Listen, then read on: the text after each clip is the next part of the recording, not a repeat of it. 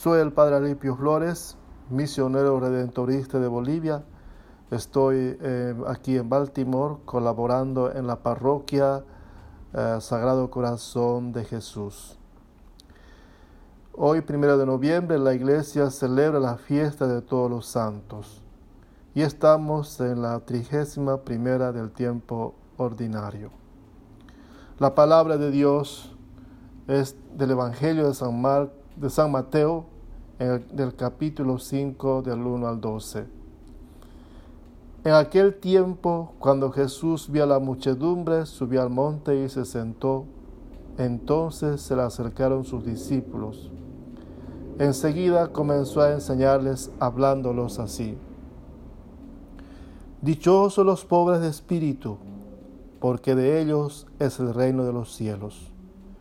Dichosos los que lloran, porque serán consolados. Dichosos los sufridos, porque heredarán la tierra. Dichosos los que tienen hambre y sed de justicia, porque serán saciados. Dichosos los misericordiosos, porque obtendrán misericordia. Dichosos los limpios de corazón, porque verán a Dios. Dichosos los que trabajan por la paz, porque se les llamará hijos de Dios. Dichosos los perseguidos por causa de justicia, porque de ellos es el reino de los cielos. Dichosos serán ustedes cuando los injurien, los persigan y digan cosas falsas de ustedes por causa mía. Alégrense y salten de contento, porque su premio será grande en los cielos. Palabra del Señor. Gloria a ti, Señor Jesús. Querido hermano y hermana quienes nos escuchan por este medio, compartir esta reflexión haciendo constatar que hay tres estados de iglesia. La iglesia peregrina, que somos nosotros, que peregrinamos en este mundo. Somos peregrinos, dice el apóstol San Pablo, en mientras vivimos en este mundo. No somos ciudadanos de este mundo porque no no seremos eternos. Otro es el estado de la iglesia en purificación, también conocido como purgatorio, donde muchos están buscando eh, purificar sus almas que de alguna manera murieron en el pecado.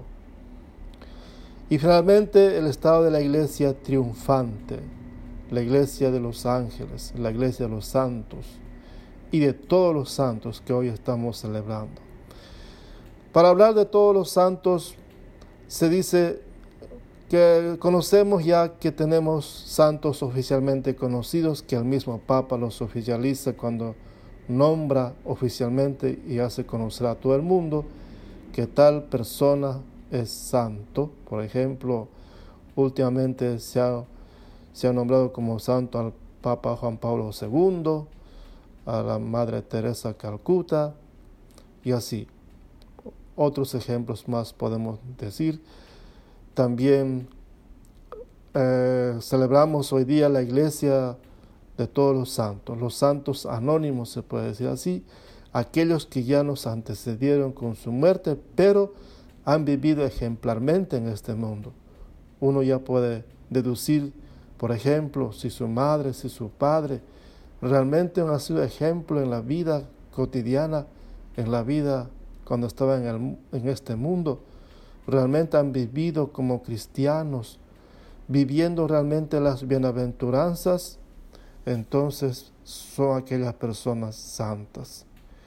Y a ellos también Hoy la iglesia conmemora, recuerda festivamente, porque es la fiesta de todas aquellas personas que vivieron su vida santamente. También cuando hablamos de la iglesia triunfante, también hablamos eh, lo que nos expresa hoy en el Evangelio de las bienaventuranzas. Las bienaventuranzas son la brújula de todo cristiano para llegar a la santidad. En las bienaventuranzas escuchamos expresiones contrarias al mundo o contrarias a nuestro pensamiento. Cuando Jesús dice, dichosos los pobres, dichosos los que sufren, eh, dichosos los que tienen hambre, dichosos los que están, eh, los que lloran, imagínense. ¿Alguien quiere llorar? ¿Alguien quiere sufrir? ¿Alguien quiere tener hambre? No. Sin embargo, esto es para todas aquellas personas que están en este mundo y lo viven así, son perseguidos, sufren, tienen hambre. Cuando hay personas que luchan por la paz y, y a otras personas no les gusta y por eso son perseguidos, son calumniados. Y justamente para ellos Jesús dice en la última parte, alégrense y salten de contento, porque su premio será grande en los cielos. Bien, queridos hermanos, la vida para un cristiano a veces se torna difícil, no porque Dios lo quiere, sino es que la sociedad vive contrariamente al plan de Dios. Por eso hay gente que sufre hambre, por eso hay gente perseguida a causa de su fe, por eso hay gente que vive eh, en, continuo, en continuo estado de hambre y sed de justicia.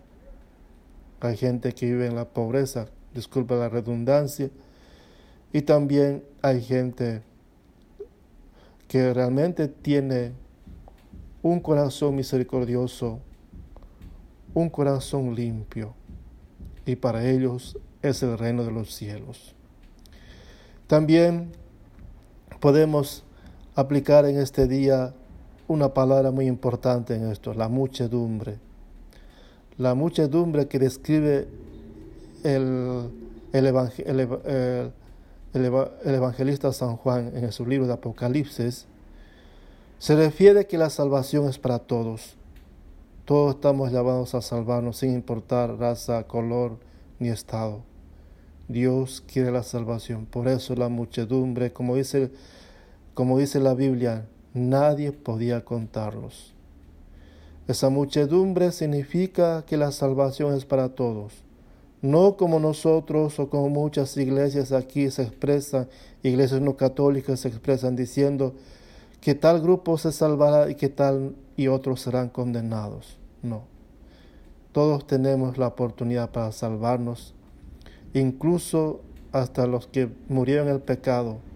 Por su purificación también alcanzarán su salvación. Por ello, la muchedumbre y todos estamos llamados a ser santos. Que Dios te bendiga, anímate a vivir las bienaventuranzas, que así sea.